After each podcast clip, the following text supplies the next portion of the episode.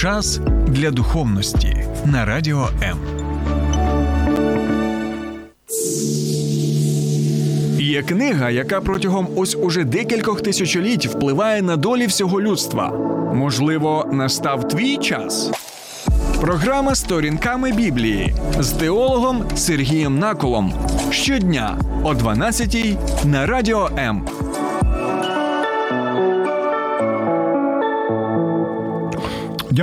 Дякую. Смачні горішки.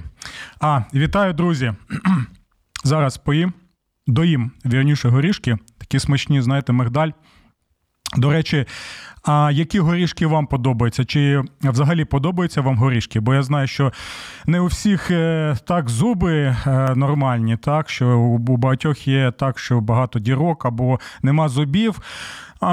І важкувато гризти ті горішки, але я впевнений в тому, що багатьом українцям горішки подобаються. Так, мені, наприклад, до вподоби саме мигдальні горішки, коли вони просмажені такі, дійсно так трошечки солонкуваті, оце мені до вподоби. І ви можете, до речі, сьогодні мені написати під моїм стримом на Фейсбуці або на Ютубі, які горішки вам подобаються. Також можете зателефонувати нам до студії, щоб все ж таки розповісти про ваші смаки. І ви можете запитати пастора Сергія, а взагалі чому ви почали саме з горішків? Тому що традиційно у нас в Україні 29 серпня, тобто сьогодні, святкується так званий Горіховий Спас. І ми знаємо, що взагалі наші люди доволі креативні і багато є таких свят з доволі цікавими назвами. І багато людей, на жаль, навіть і не можуть пояснити, чому саме так. Ми знаємо, що у нас є і яблучний спас, або там медовий спас. Також у нас є ось цей горіховий спас, як ми знаємо. І, до речі, можете мені ще написати, які ще спаси ви знаєте. І така проблема є в тому, що навіть коли я гуглю там горіховий спас або яблучний спас, медовий спас, то зазвичай просто констатація факту, що у нас є таке свято, що люди святкують, і що можна робити або що не можна робити саме в ці свята і в інші свята. Якісь народні прикмети, тощо, доволі мало я бачу такого, якісного контенту, який міг би фахово пояснити, що означає те чи інше свято. І сьогодні ми з вами порозмірковуємо саме про Горіховий Спас, так?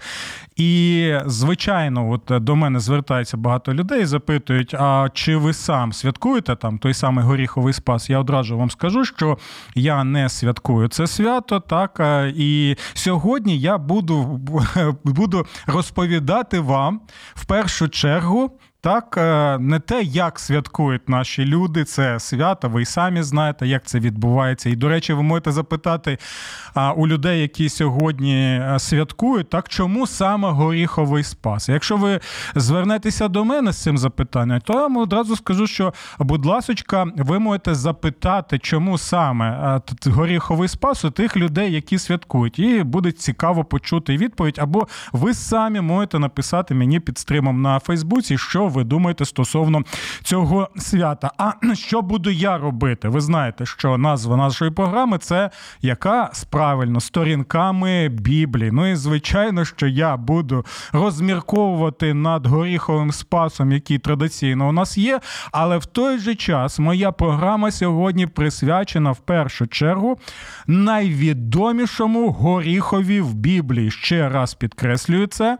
Сьогодні ми будемо з вами спілкуватися про найвідоміший горіх в Біблії.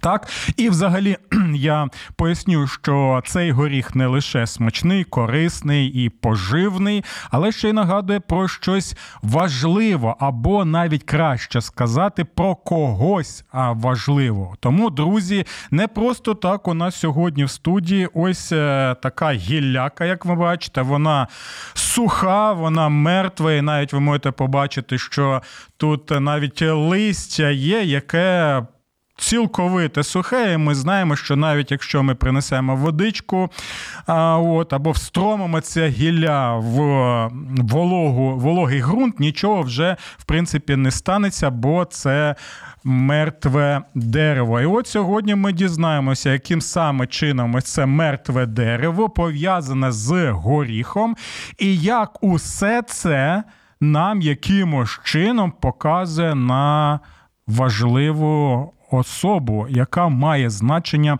для кожного з нас. Тому, друзі, я запрошую вас сьогодні до моєї програми, також до жвавого обговорення. Очікую від вас ваші запитання, ваші коментарі, як позитивні, так і негативні. Головне, щоб була конструктивна критика, і це буде доволі цікава тоді у нас програма. Нагадую, що ви можете підписатися на сторінку мою особисто, Сергій Накол, або «Сторінками Біблії» на Фейсбуці, а також ласкаво просимо і на мій Ютуб-канал Сергій Накол. Буду вдячний вам, якщо ви підпишетеся і поставите вподобайки, бо таким чином ви підтримуєте наш україномовний сегмент Ютубу і допоможете поширювати якісний біблійний контент в всесвітнім саме мережі. Добре, давайте зробимо тоді невеличку паузу, щоб у вас був час взяти з собою горішки, які вам до вподоби. Їжте ці горішки і слухайте мою програму.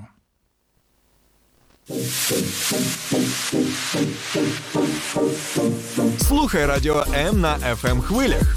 Київ 89,4 FM. Івано-Франківськ 102 FM. Запоріжжя 88,8, Кременчук 97,9, Донецька область, Слов'янськ, Краматорськ 87,5, Покровськ 103,7, Гірник 105,5, Одеська область, Миколаївка 101,7 FM. Радіо М. Ми тут заради тебе. Добре, друзі, так що ж Біблія взагалі нам розповідає про горіхи? Так, там є згадка саме про горіхи, і навіть така книга цікава, біблійна, це книга «Пісня над піснями», там згадуються саме горіхи. Але сьогодні ми з вами будемо розмірковувати не про книгу «Пісня над піснями», яку я називаю саме біблійною Камасутрою. Вона дійсно цікава, от, і багато що можна там розглянути, особливо для одружених людей. Так, але сьогодні ми будемо з вами розглядати історію, так, з П'ятикнижжя Мойсеєва, яка пов'язана з самим Мойсеєм, а також пов'язана з його братом Аароном. Бо там щось доволі цікаве відбувається, що пов'язано саме з найважливішим горіхом в Біблії, а також сухою деревиною. Ось я знову нагадую, що не просто так я оце в студію приніс, і багато моїх колег запитують, навіщо, пасторе Сергію, ви усяке ось таке тягнете у нас до стурі. Ви що, якийсь там Плюшкін чи що? Ось от сьогодні ми і дізнаємося, чи я Плюшкін, чи я не Плюшкін, і чому я приніс саме ось це сухе мертве дерево або частину мертвого дерева. Добре, що ж там взагалі відбувалося? Це книга чисел. Так, 17-й розділ. От, і там ми можемо прочитати про те, що були люди Божому народові, яким не подобався Мойсей, його брат Аарон. От особливо ми про це можемо прочитати більше і детальніше в попередньому розділі, 16-му. І почалися, знаєте, бунт на кораблі. Людям не подобалися деякі речі. По-перше, ми можемо побачити, що з одного боку Господь, так, який визволив свій народ від єгипетського рабства, зробив цей народ нібито вільними людьми, так, надав їм статус вільних людей. От він сказав, що він обіцяє надати їм землю, так, там, де дійсно все вони отримують, усі Божі благословення. І вона, дійсно, та земля настільки була плодюча, що згадка була навіть про Едемський сад. І, знаєте, усі люди, яких Бог визволив, так, зробив вільними людьми, вони думали, що, знаєте, Бог усе зробить за них, але так не буває. Бог надає так, надає неймовірні можливості цим людям, як, в принципі, надає і людство, але нам потрібно цим всім скористатися. Пам'ятаєте ту саму притчу про блудного сина, що блудний син отримав від батька спадок, так, але потрібно було з цим спадком ще щось робити, так, і мудро його використовувати. І ми знаємо, які були наслідки використання цього спадку цим блудним сином, як його він розтринькав і нічого не залишилося, і знову повернувся до Отця свого Небесного. І дивіться, Господь звільняє з єгипетського рабства, надає їм статус вільних людей, щоб вони думали вільно, але ми знаємо, я неодноразово підкреслював це в своїх програмах, мало вийти з Єгипту. Потрібно, щоб Єгипет ще вийшов з тебе. Але проблема Єгипта, який в тобі залишається, це в тому, що він не хоче виходити з тебе добровільно. Ось це просто аксіома, її навіть не треба пояснювати, це ми і так знаємо. І що тоді, якщо Єгипет, який в тебе в голові, який в тебе в серці, який втілюється і в твоїх діях, що потрібно зробити? А зробити потрібно те, що і Господь Ісус робив, тобто виганяв бісів з людей і звільняв їх. Тобто, дивіться, з одного боку він звільняє їх з Єгипту, так, з території, з тієї системи, коли вони були рабами, так, і знаходилися під фараоном-поневолювачем. Але з іншого боку ще потрібен час, так, для того, щоб що? Виселити цього біса Єгипта, цей світогляд, так, який просто вже який люди були просякнуті ним, потрібно було ще це зробити. І в цьому була проблема, тому що люди думали, що Бог все зробить сам, і їм не потрібно нічого робити. Вони думали, що просто прийдуть на все готове і так буде. Але Господь каже: ні, друзі, вам потрібно показати і свою відповідальність, вам потрібно показати, що ви працюєте над цим, так, що ви дійсно вільні люди, не на словах, а саме і в своїх справах. І що ми ще можемо побачити в цьому випадку? Те, що, дивіться, доволі важливий момент, на який потрібно звернути увагу. Коли цього не відбувається, починається що? Починається незадоволення, починається тоді пошук цапа від бувайла, починається бажання, так, щось зробити з тими людьми, яких Господь використав для того, щоб надати тобі цей статус вільної людини. І от була група людей, які почали... Що робити? Звертатися до Мойсея і казати: тобі мало було того, що ти вивів нас з єгипетського рабства, так?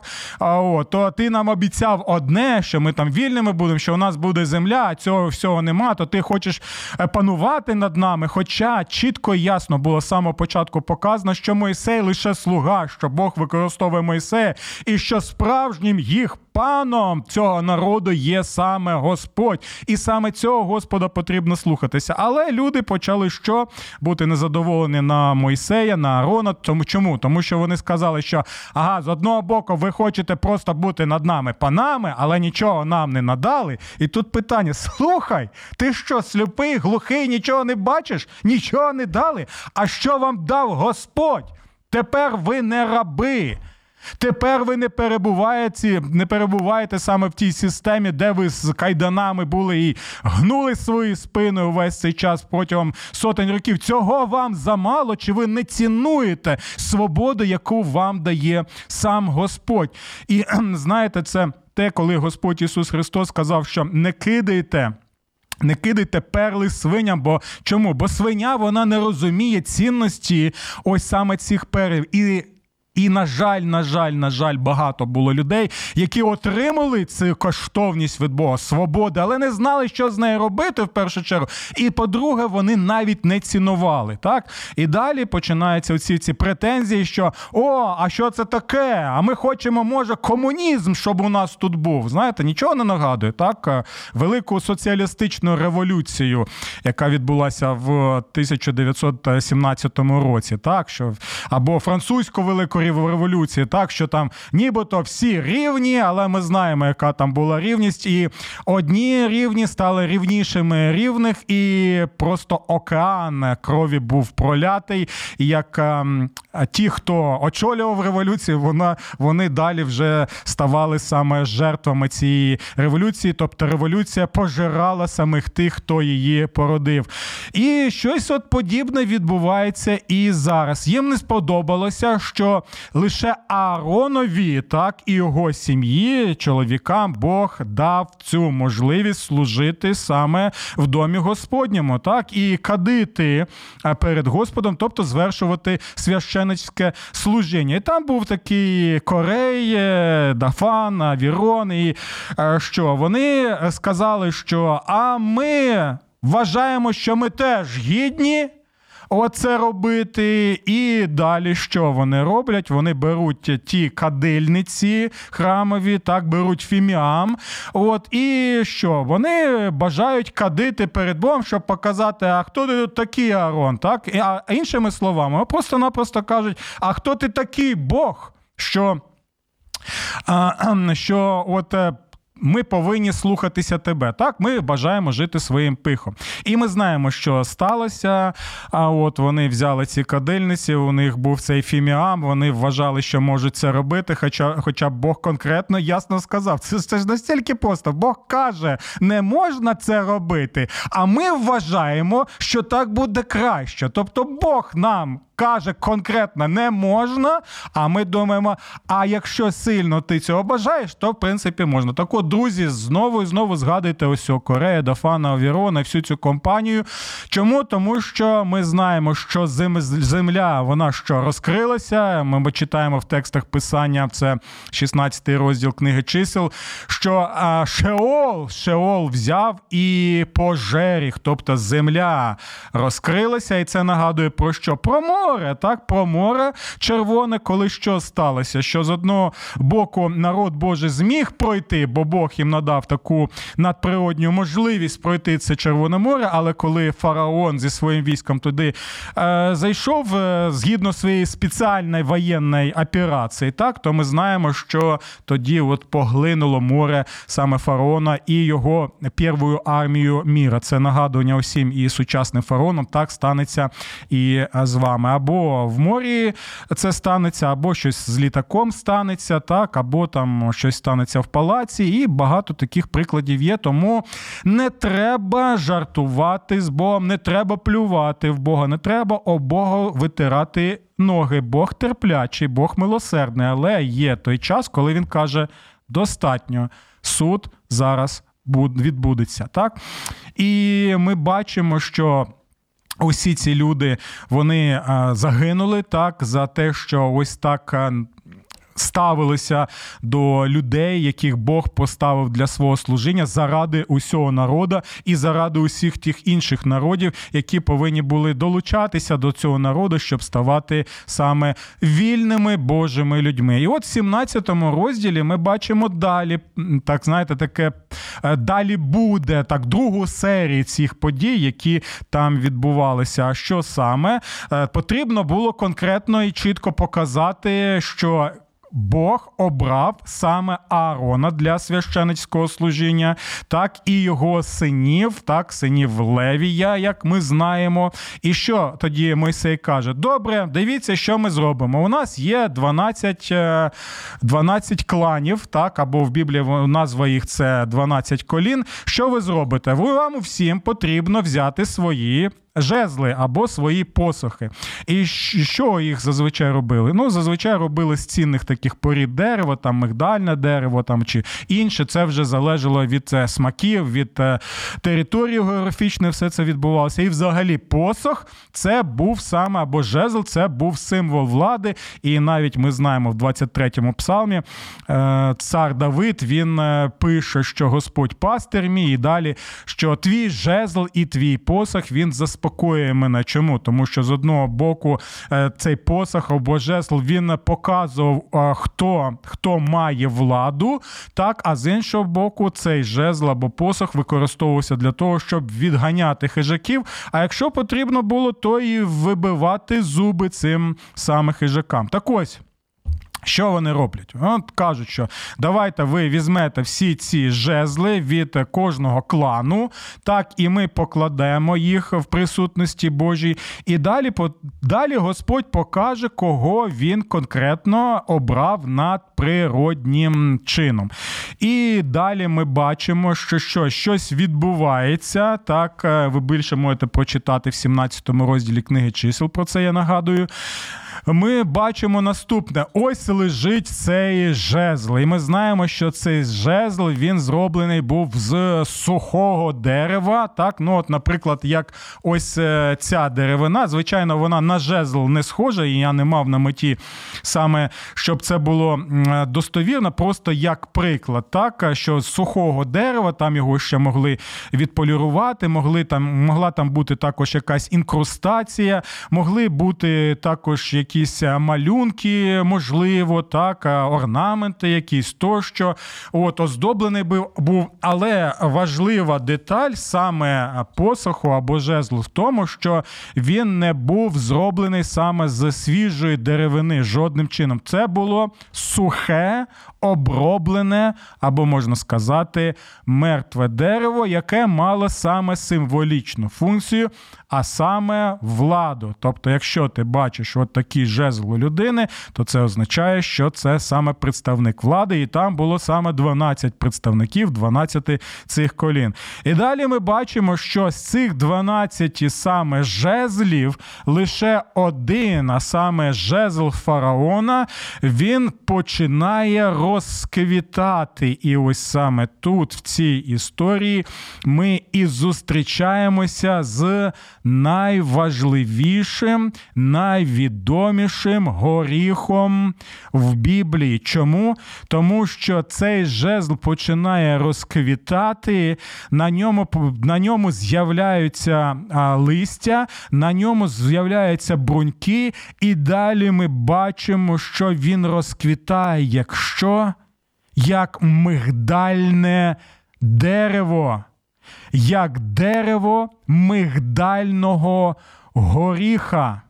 І ось саме в цей момент люди починають усвідомлювати, що оцей мигдальний горіх, розквітлий на деревині, мертвій, сухій, вона є надприродньою конкретною ознакою того, що саме Аарон має від Бога владу звершувати священицьке служіння. І чому це настільки важливо? Тому що ми можемо побачити, що відбувається. Починається моровиця, так? Інфекційна хвороба поширюється серед тих людей, які не підтримали Мойсея і Аарона, тих, кого Бог обрав для цього служіння, заради цього народу. Люди починають помирати, і ось важливий момент, на який нам потрібно звернути увагу. Мойсей, так, ми бачимо Мойсея, але ми бачимо Аарона саме як священика. І там ми читаємо, що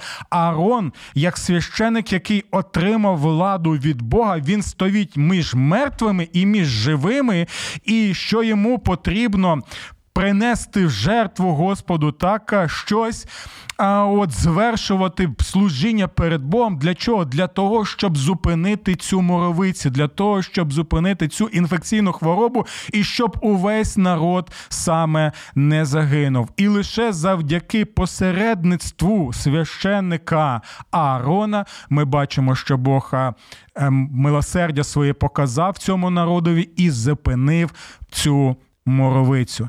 Таким чином, друзі, ось в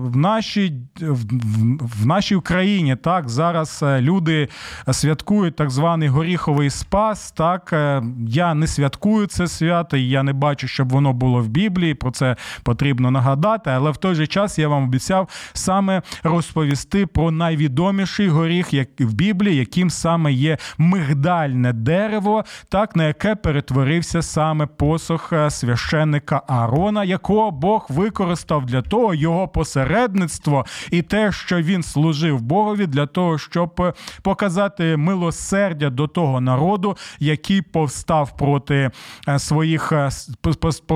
своїх служителів і повстав таким чином і проти самого Бога. І чому це настільки важливо? Чому це важливий такий горіх, так? Тому що, з одного боку, ми можемо згадати цю історію, але ми можемо згадати ще доволі цікавий момент. Далі ми бачимо, що Цей жезл розквітлий Аарона, він повинен був знаходитися у ковчезі Завіта, про що ми можемо прочитати, наприклад, в листі до євреїв, так, що настільки це було важливо. І пам'ятаєте, що ще було саме в ковчегові Завіта? В ковчегові Завіта, як ви знаєте, були скрижалі з 10 заповідями Божими, так, далі була манна, так, тобто хліб з небес, і в той же час був розквітлий жезл Аарона. Більше того, все це знаходилося в цьому ковчезі Завіта, який був накритий спеціальною такою кришкою, як ми знаємо, так, і що потрібно було що робити. З первосвященнику щороку потрібно було приходити в Божу присутність, в Божому храмі і кропити саме цю кришку, так, яке було найсвятішим місцем концентрації святості. Чому? Тому що це було місце особливої присутності Бога. І автор листа до євреїв, він пояснює, що ось це кроплення кров'ю різноманітних тварин жертовних, яких обирали для цієї цілі, усе це, воно пророчо вказувало на когось іншого. І ось тут нам потрібно уважно послухати автора листа до євреїв. Чому?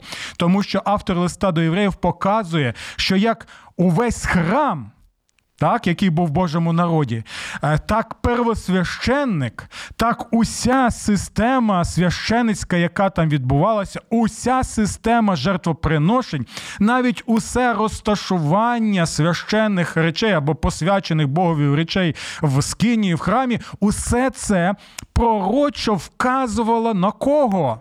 Вказувала на Спасителя світу Ісуса Христа. Тому що ми бачимо, що Він є той первосвященник, так, ідеальний первосвященник. Він є та ідеальна жертва, коли Він сам себе приніс за гріхи людства, так, щоб кожен, хто вірує в Нього, не помер, не загинув, але мав життя вічне. І от уявіть собі, що от роками, століттями ці первосвященники за чином Аарона, вони приходили перед присутність Божу, вони кропили це, і ось ця кров, вона була гарантією, запорукою того, що цей народ отримає від Бога його милосердя. І автор листа до євреїв каже, що якщо така дія була ось цієї жертовної крові цих тварин, то яка потужна сила зосереджена саме в крові Господа Ісуса Христа, так, коли Він сам, як первосвященик, в присутності Отця на Голгофі, Він проливає свою кров і каже, я проливаю її за всіх, за свій народ. А хто його народ? Це, звичайно, усі ті, хто вірою покладається на нього. Як з євреїв, так, етнічних, так і з представників усіх інших народів або гоїм. Так, вони створюють з Христом один єдиний народ завдяки саме вірі в Господа і Спасителя Ісуса Христа. Але в той же час ми повинні пам'ятати наступне, друзі, так? 10 заповідей, усі скрижалі, які знаходилися в цьому ковчезі Завіта, вони вказували на кого? Вони вказували також на Ісуса Христа. Чому? Тому що коли ми читаємо всю історію Божого народу, ми можемо побачити, що ніхто не міг виконати 100% ідеально усі постанови Божого закону, так? І апостол Павло каже, що той, хто виконав весь закон, але не виконав принаймні щось одне, вже винний проти усього закону, так? І люди усвідомлювали, розуміли, з одного боку закон нам потрібний, тому що він показує Божу волю, яка вона свята, яка вона прекрасна і вона чудова саме для функціонування людства. Але з іншого боку закон показує, що ми не здатні його виконати жодним чином. Нам потрібен хтось, хто може виконати, наш представник Божий, так? Як той, хто буде стояти між нами і Богом, як Аарон стояв ось у цій історії, так, між Богом, так, і людьми, які отримували Боже покарання, так, і його заступництво, його служіння перед Богом зупинило саме цю моровицю і зупинило Божий гнів. І далі ми бачимо, що? Ми бачимо манну. Чому саме манна? Тому що манна пророча знову нагадувала людям про що? Що не єдиним хлібом буде жива людина, а усяким словом, яке приходить з вуст Божих, так? І що ми бачимо? Воно нагадувало, що Бог забезпечив свій народ усім необхідним в повній повній мірі стільки, скільки їм цього було потрібно, але треба було що? Потрібно було працювати, ману потрібно було збирати, так? Коли ми кажемо, о, ви очікуєте ману з неба, так, очікувати ману з неба можливо, і Бог надсилає нам її, так? Ну, Бог надсилає нам багато в нашому житті, але питання в тому, як ти будеш цим працювати, що ти будеш цим робити, як ти будеш це використовувати, чи будеш ти слухати Бога, чи ні.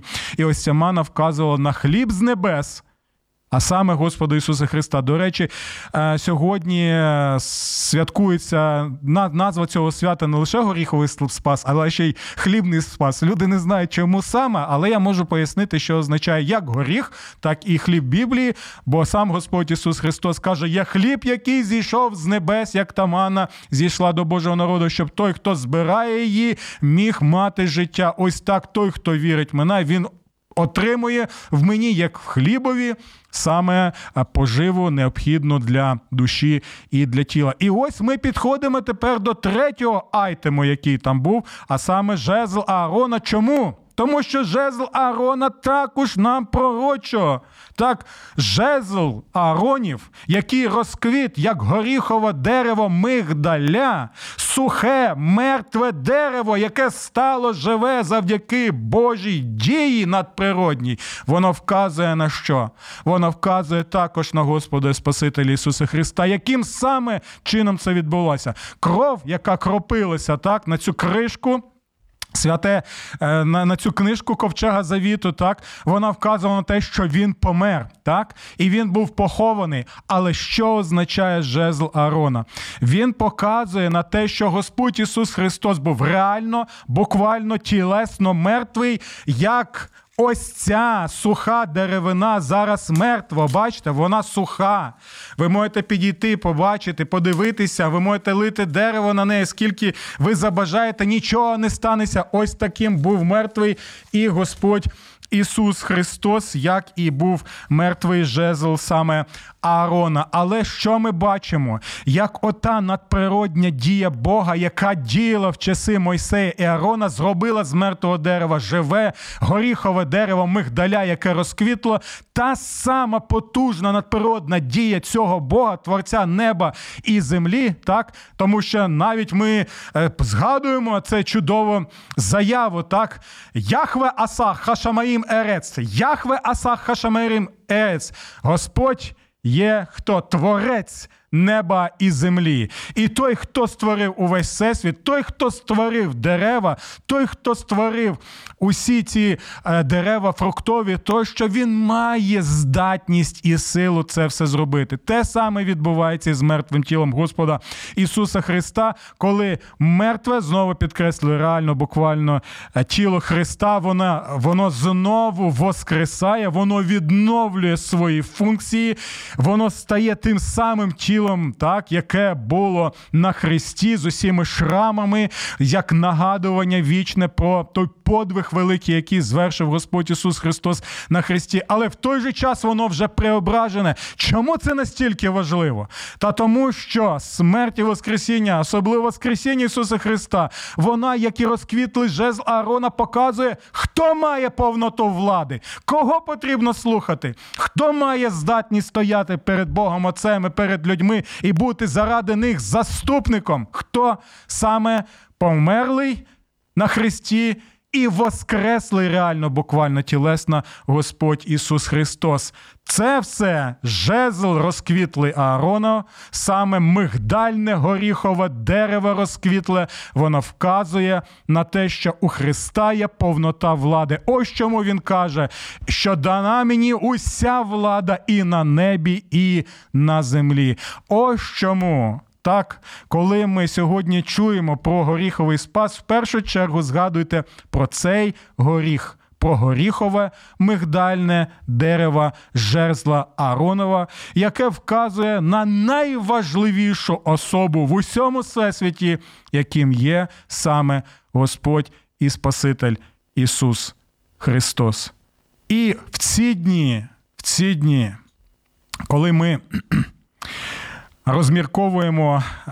розмірковуємо над своїм життям, коли ми щодня чуємо про загибель людей, у нас виникає багато запитань. А чи дійсно ось це життя, яке сьогодні мене оточує, це все, що є? Невже ось я з'явився на цій землі, ось якийсь час я проіснував на цій землі, хтось більше, хто менше. Ми знаємо, що і маленька дитинка, не одна загинула, так, немовлятко в Херсонській області, в Широкій Балті, дівчинка Софійка, їй було скільки там, 23 або 28 днів, точно вже не пам'ятаю, або загинули хлопчики, дівчатка, там інша Софійка, так, ми згадуємо, в Чернігові недавно загинуло, скільки десятків тисяч гине різних людей, так, і ми не знаємо, чи прикинемося ми чи ні, бо ми бачимо, що географія обстрілів Російської Федерації, вона доволі поширена. У нас запитання тоді, то невже ось я проіснував ось скільки-то років і це все? Невже на цьому все завершується? Слово Боже, як і жезл Аарона, він каже, ні, друзі, ні, надія є. Надія є.